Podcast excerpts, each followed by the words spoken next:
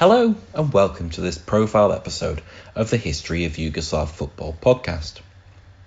This time, we look at a player who was voted the best Croatian player of the entire 20th century and whose statue sits just outside Hajduk Split Stadium. It is, of course, Bernard Bajdo Vukaš. Vukaš is the second Hajduk player we've looked at in depth after Frane Matošić. Where Matošić was the centrepiece of that early 50s side, Vukaš was the man playing across the attack, whose talent was arguably greater than that of Hajduk's ultimate icon. There is a story that as a 10 year old, Vukaš was a fan of BSK until his father took his belt to his urchin son for daring to support a Serb side until he supported Građanski.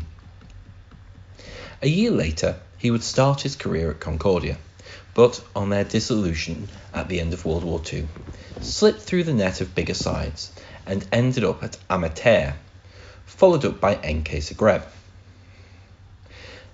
NK Zagreb would play a game against Hajduk in 1947, and Frane Matošić was wowed by Vukaš, immediately demanding that he be brought into the club. He perhaps didn't mean it to be taken so literally as it was.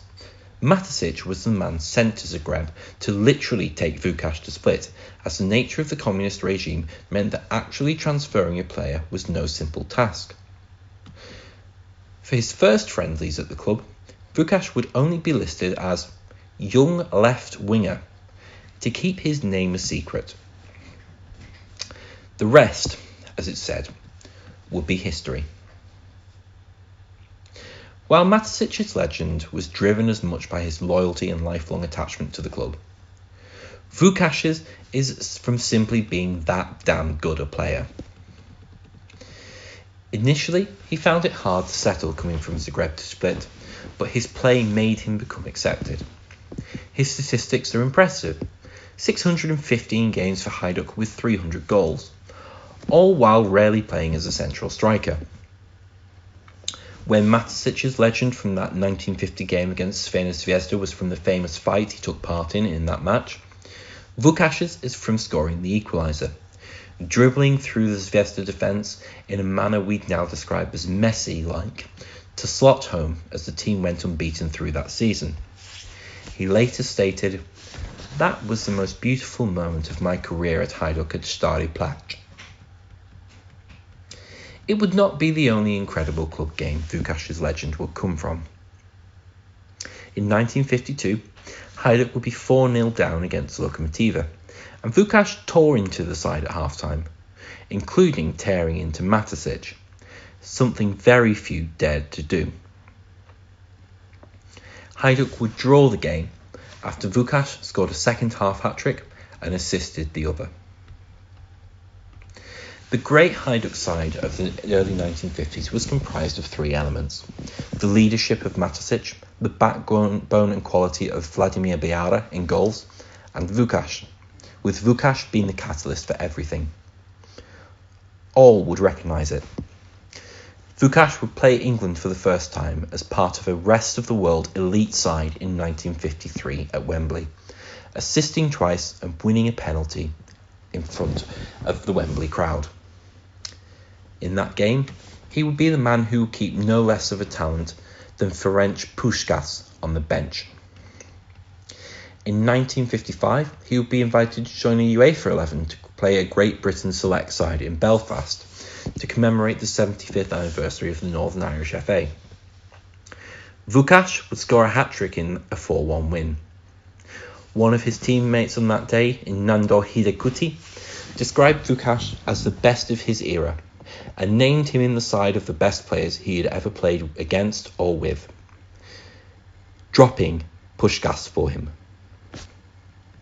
Even later legend Dragoslav Sekularac stated Vukaš was the best Yugoslav player of all time, and he played alongside a few who could also lay claim to that. The Ballon d'Or was created the following year in 1956, but most believe that had it opened a year earlier, Vukaš would have won thanks to that performance in Northern Ireland. For the national side, it would be 59 caps and 22 goals, with two Olympic silver medals and two World Cup appearances, playing in the centre with Bobek and Mitic around him. He would also be a player of firsts. For a start, he was the first Zagreb native to become a legend of Hajduk, but he also had a voracious appetite for football, being the first man to bring a TV antenna to Split just so he could watch Serie A. He could watch it more closely in 1957, becoming the first Yugoslav player of the era to move to Italy, joining Bologna for a two year spell that would be disrupted by illness. He would return to Hajduk in 1959 for another four years, but he had lost the spark of his first spell. He moved then to Austria before one final season at Hajduk before retirement at 41. He would die in 1983, aged just 55. There is limited footage of Vukaš available, and the footage that we do have is mostly from his spell in Italy, where illness meant he rarely had the chance to hit the heights of his first spell at Hajduk. The footage that does exist confirms the best of his talents. A languid and impossible to stop dribbler with, dribbler with incredible awareness.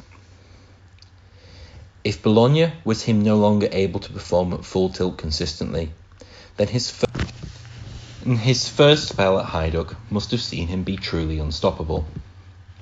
He would, of course, be targeted by opposition players, yet would never lose a day to injury. He was simply too elusive to ever have a mark left on him for long. The Croatian FA announced him as the best player of the 20th century. The major Croatian newspaper, Večernji List, declared him the greatest Croatian athlete of the 20th century. Both are hardly awards which lacked competition from either his own club or from others.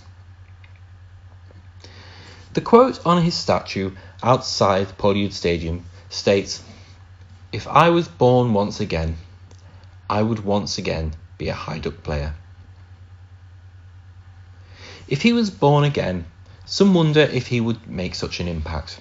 But then again, there is perhaps a modern player to compare him to. A player with character, whose body shape would not have immediately lended himself to professional football.